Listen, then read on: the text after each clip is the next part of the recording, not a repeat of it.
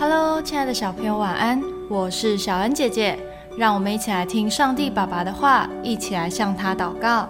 列王记上八章四十四到四十五节：你的名若奉你的差遣，无论往何处去，与仇敌征战，向耶和华所选择的城，与我为你名所建造的殿祷告，求你在天上垂听他们的祷告祈求。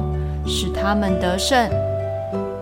所罗门王建好圣殿后，就在以色列人民面前向神祷告，为国家祝福。今天的经文就是其中的祷词。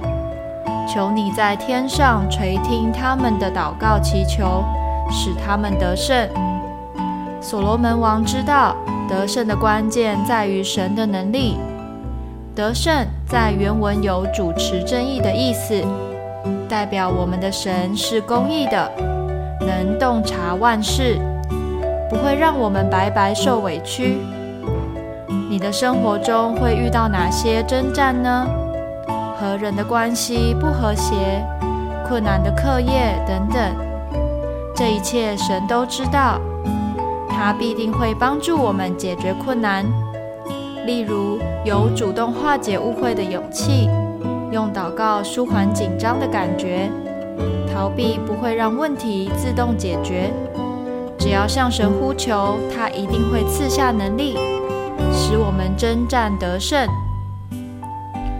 我们一起来祷告：亲爱的主，你是使我得胜的神。